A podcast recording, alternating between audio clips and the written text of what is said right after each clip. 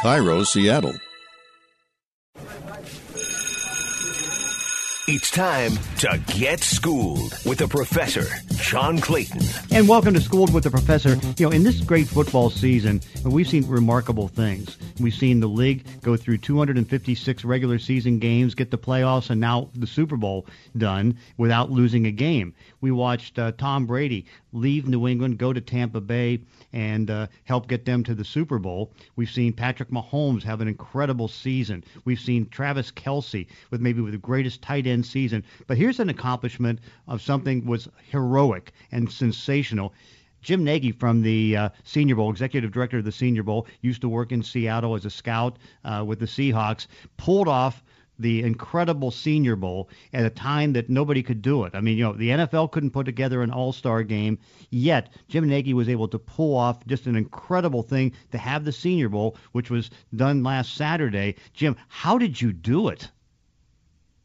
Uh, yeah, John, thanks for having me on. It was uh, it's a long question or a long answer. I'll, I'll try to keep it brief. It was, uh, you know, it, it was all about you know educating ourselves on on the process that really helped once the fall process started. You know, we started thinking about contingencies going back to last spring, but once once guys got really into football mode in the fall, you know, it was really trying to extract information from them at the college level, the NFL level. Like, hey guys, what's working? What's not? Like, where are you? Where are you noticing the uh, you know your positive tests? Where are they coming from?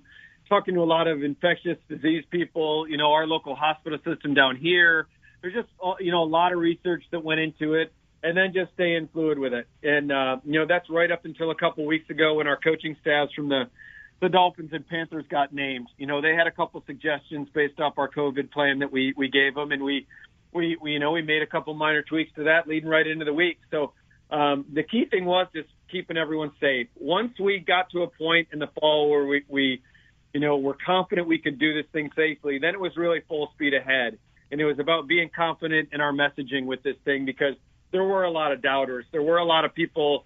You know, my phone rings off the hook in the fall with agents, and the Jim, are you really doing this? Are you really really going to try to do this? Um, and we, we, to me, we couldn't be wishy-washy with it. We really had to say, yes, we're having it. Here's why we're having it. Here's what it's going to look like. Um, we had to strip a lot of things away from the week that we've tried to add to like enhance the fan experience. But the main thing for us was connecting the NFL to the players, getting them all here, having three really good days of practice in a game. So now to be past it and it, it be in the rear view, I just uh, really proud of our team for pulling it off. You know, we don't have a huge operation down here. Just really, really proud of everyone that that played a part in this to uh, to make it all happen. Yeah, because that's the amazing thing is that uh, here here it is. You're able to pull this off. And how many how many players did you have uh, down there? Yeah, we had 136, John. We we had to over invite this year. We're usually around 120, um, but just in case something did happen, um, we wanted to have enough numbers here because we we did create a, a pretty strict bubble. Um, you know, at the, at the player hotel, we tested every player before arrival, every NFL guy before arrival. Um, you know, tested them every day they were here. We we administered over 3,600 tests um, over the course of the week with only one positive test. So uh, we had 136. We ended with 135. And uh, because we couldn't, in a normal year, if guys go down, we can get a kid on a red eye Tuesday night from San Diego where he might be training and get in a mobile for a couple of days of practice in the game. And we knew we weren't going to be able to do that this year. So we had to go into the week with uh, numbers that would sustain us throughout the week. Yeah. How good of a group was this uh, group of uh, players that were down there? Um, it was a phenomenal group in my opinion, but I that's probably because I, I picked them. But um, I think you know I'm proud of all these guys. You know, we had some really deep position groups. Running back is usually a group that's really hard for for a game like the Senior Bowl or the East West Shrine game, um, just because a lot of the junior running backs leave early um, because of the you know for obvious reasons why those guys would leave. But a really good running back crew. The wideout group was loaded again. Um, offensive line group was was phenomenal a couple years ago, my first year at the game, we had five offensive linemen go in the first. And uh, just on the North team alone that year, I think nine of the 10 went in the first three rounds. I don't know if we'll quite get to those numbers, but it's going to be close. That was a great group. So, um, you know, and then across the board, I mean, the linebacker group was strong, corners were strong, Um, and the edge group, the uh, the pass rush group was really strong as well. So uh, we were really happy with the rosters, and more importantly, um, the NFL guys were. Yeah, it looks like that uh, from the early looks of things uh, that maybe what two or three offensive linemen could go in the first round. Um, yeah, I would say Dillon Radunz from North from North Dakota State, who won our Practice Player of the Week award.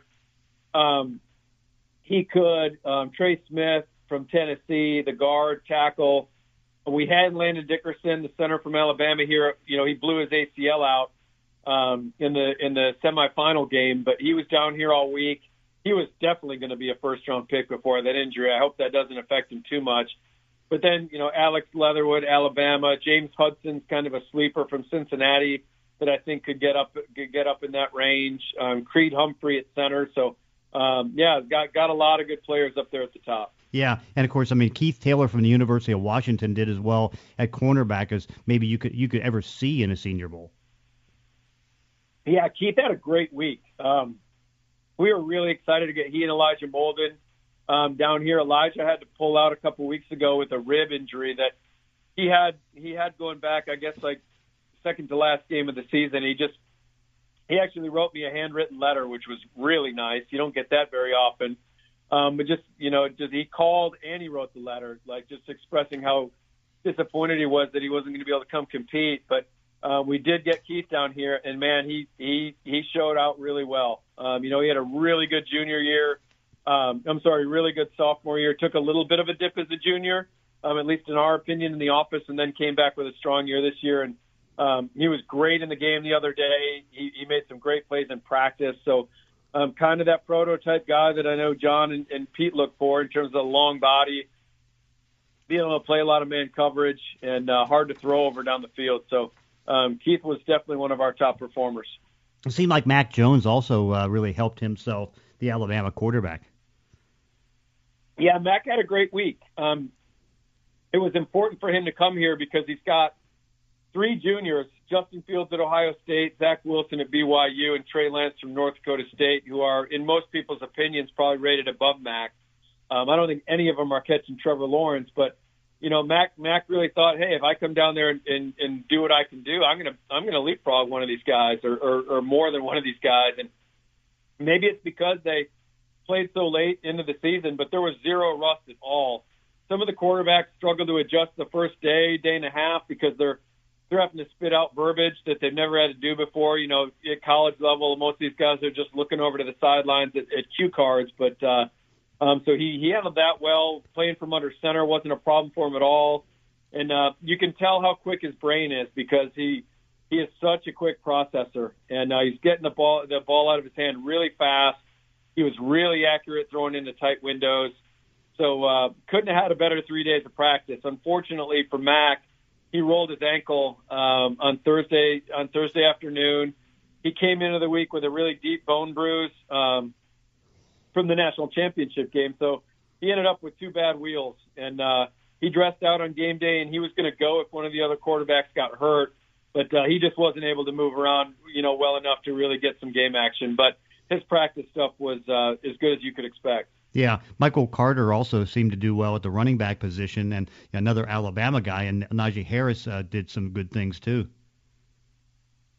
Yeah, Michael, uh, he's kind of a local guy for us. He's from Pensacola, Florida, which is only about an hour uh, east of east of Mobile. So, love getting those guys in the game. Michael had a huge contingent contingency out at the game the other day. Um, you know, his dad's a military guy from over. They got all the you know the Navy base over there, but. uh he, he did. He had a great week. Michael had a huge senior year. He was one of our highest uh, risers on our board this fall. You know, going into the fall, he was more of a midday three pick. You know, on our board. And now I don't think Michael's getting out of the third round. I don't think he's getting out of day two. Um, so uh, really quick, you know, compact guy, hard to get on the ground, bounces off a lot of contact, caught the ball well all week. And not only did he have you know, a really good practice week in the pass game. We don't tackle to the ground in practice, so I always feel like running backs can really, really make their mark in the game. And and Michael played great in the game. And and you brought up Najee. Najee, uh, you know, had his ankle was the size of a grapefruit coming out of that national championship game, but he came down here in practice for a couple of days and, and connected with that Dolphin staff. They've got the 18th pick, and uh, I know he came out of the week feeling really good about coming down here. And I know the Dolphins feel like they uh, really benefited by spending that extra time with Najee the great part about you having the game and having the scouts down there and it going off so well is that this is probably the one look that anybody's going to have in person of a player. Because you know no workouts that anybody's going to be allowed to do. Uh, you have to do the there's no combine. Uh, there's uh, you know you have to do everything pretty much uh, virtually as far as scouting. And so this was the one chance to either interact with the players or to just be able to watch yeah, John, um, it, it's a different year, obviously, and, and the, with the combine being canceled and the pro days being really affected, we still don't know exactly what those are going to like. I just wanted to, you know, to to make this thing happen for one these players, um, the yo-yoing nature of the fall for these guys. I mean, you talk about all our Pac-12 guys like like Keith Taylor, um, all our Big Ten guys, the guys from the MAC. I mean, they had their they had their season pulled out from them. You know, they, they had their, at one point their season was canceled. Um, and then they get to the season, and uh, you know, you get to Saturday. I just bring it back locally here. Tallahassee's not too far from us, so you know we were we sent a scout to Tallahassee three different times this fall, only for him to get to Tallahassee and find out the game was canceled on Saturday. So a weird year for those players. Wanted to make it happen for them, and then being really sensitive to the NFL guys and what they have to do. I I can't imagine what John Schneider and, and any GM would have to do in April, staring at a board of players that they hadn't put their eyeballs on or sat across from. Um, it just it's an incre- it's, it's it would be an incredible challenge to do that. I mean, I think you can learn so much by seeing players play live and body typing them and eyeballing them and and then sitting down face to face. You know, I think we're all kind of used to the Zoom mode that we've been in for almost the past year now. Um, but it's so much more impactful when you actually sit across from someone. So uh, again, just feel very, very fortunate and uh, very grateful that we were able to pull it off for, for all parties involved. How difficult, from your conversations with the scouts, the GMs, and everything else, is it going to be to judge all these college players who are going to be up for the draft when it's some of them opted out, many of them opted out, and really you have nothing on them since 2019? Yeah, you know, the first night at orientation, John, at our, I, you know, Coach Rhule and, and Coach Flores, we introduced those guys, and we all, I had the guys raise their hand. I said, "Who didn't play football this fall?" And there was probably like ten, eleven, twelve names whose whose hands shot up. And uh, you know, the coaches made a point. Those guys that raised their hands earlier, like that says something about you guys that that you're here. You know, you're not afraid to compete. You're not afraid to, you know, shake off the rust in front of the NFL. That says something about you know what football what it means to you and the kind of competitor you are. So um, it is it is a weird year. You know the guys we invited a couple of players that opted out of the game, um, didn't accept their invite because they hadn't played football this fall, and uh, it'll be interesting to see where those guys end up because a couple of them. I mean, one of the guys has only played like three quarters of football since 2018. So um, I think Kevin Colbert, the Steelers GM, is on record saying is guys, if there's if we've got two cards up there and they're right next to each other, or even close to each other, we're taking the guy that we've seen the most recently, you know. And so I, I do. I think it matters. I think these guys really help themselves by coming, just because of that exposure. I mean, I, it it's such a. I mean, college to pro scouting is such a projection anyway.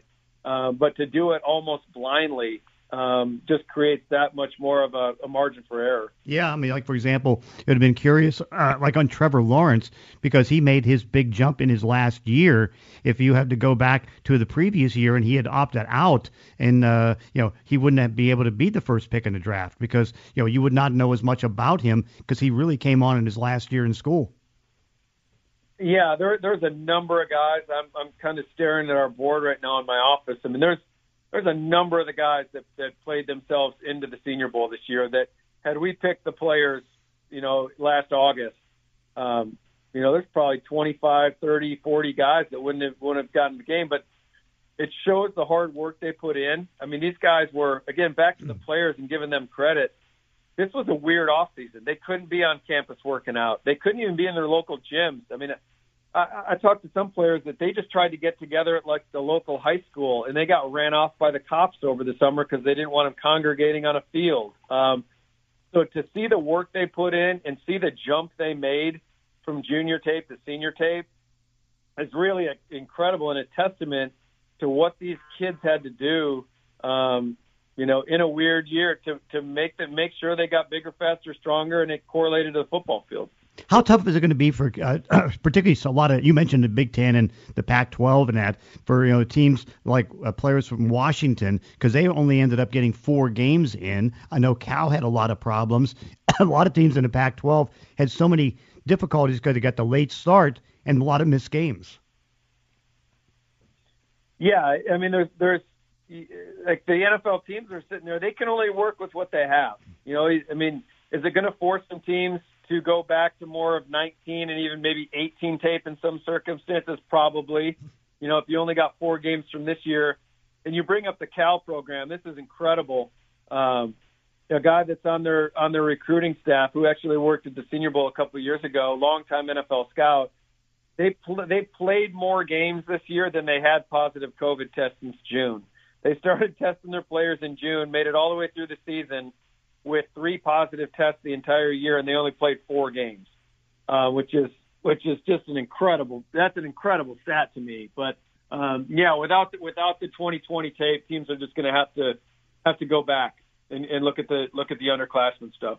Yeah, and of course, you, you uh, the idea on the pro the pro days going to be so different too because everybody's used to going to Indianapolis. Everybody goes to the same hospital and doctors and all those different things. And now I don't know how they're going to pull it off because now all the doctor stuff has to come from the schools. Yeah, I mean they're, they're trying to make it happen. Um, they're trying to make a medical combine happen, John. With uh, right now, I think they're talking about bringing in the top 150 players to have a medical event, so at least you have um, you have the medicals on those top top guys. But where the pro day thing really hurts some of these guys, and we're sitting here talking about the you know the guys that are going to be you know day one and day two picks, and um, coming out of our game, and in some cases you know day three picks. The, the pro day thing is going to be different because the, the coaching staffs at the schools are going to be the ones probably running the running the drills, right? Um, you can't have scouts crisscrossing the country, staying in courtyards and fairfields every night, and then descending upon a campus and you know commingling with the office and the players. So that's you know we were able to do it at the Senior Bowl because we you know we we t- we tested them every day. So um, it's going to be the coaching staffs put, doing the drills. I, I, I envision the NFL guys being there to time the 40 from a distance, and then leaving town because you're not going to be able to get the the face-to-face interaction and the players that hurts, John, are, are more the free agent level guys. So what pro day is, you know, from a scouting perspective, it is a big time recruiting time. Um, like you might have a sixth or seventh round grade on a player that you like and you want to be part of your club. You think he can make you better down the road.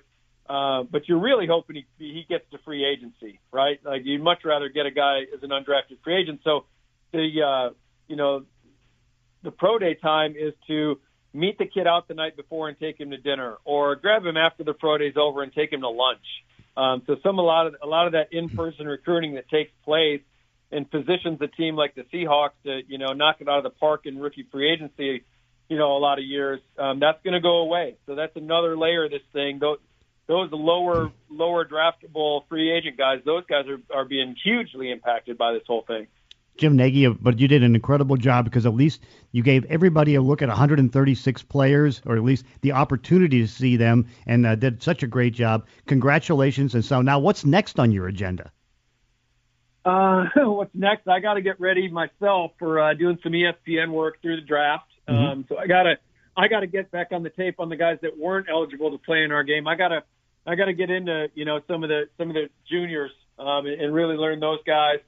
And then here in house, we've got uh, we got a lot of things we need to tie up from the game. We've already had a couple uh, uh, self scout meetings, if you will, these first couple days coming out of the game, um, and just following up with all our sponsors and different people that you know our committee members that helped us pull off the game. I need to start reaching out to the the NFL team, seeing what worked for them, what didn't work, um, things we can do better, and then. Uh, you know, our, our, our scouting staff here in the office, we're going to get going on the 2022 Senior Bowl here in about two weeks. Um, so it's uh, it's it, it, it really never ends, which is which is fun. We always, we always have something to work on. Well, congratulations and thank you for joining us on Schooled with the Professor.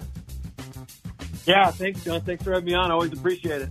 And that does it for this week's podcast. In between episodes, you can follow me on Twitter at Clayton ESPN. If you enjoy these weekly one-on-one conversations, consider leaving a review on iTunes or wherever you're listening to the show. Thanks for listening. See you next time on Schooled with the Professor.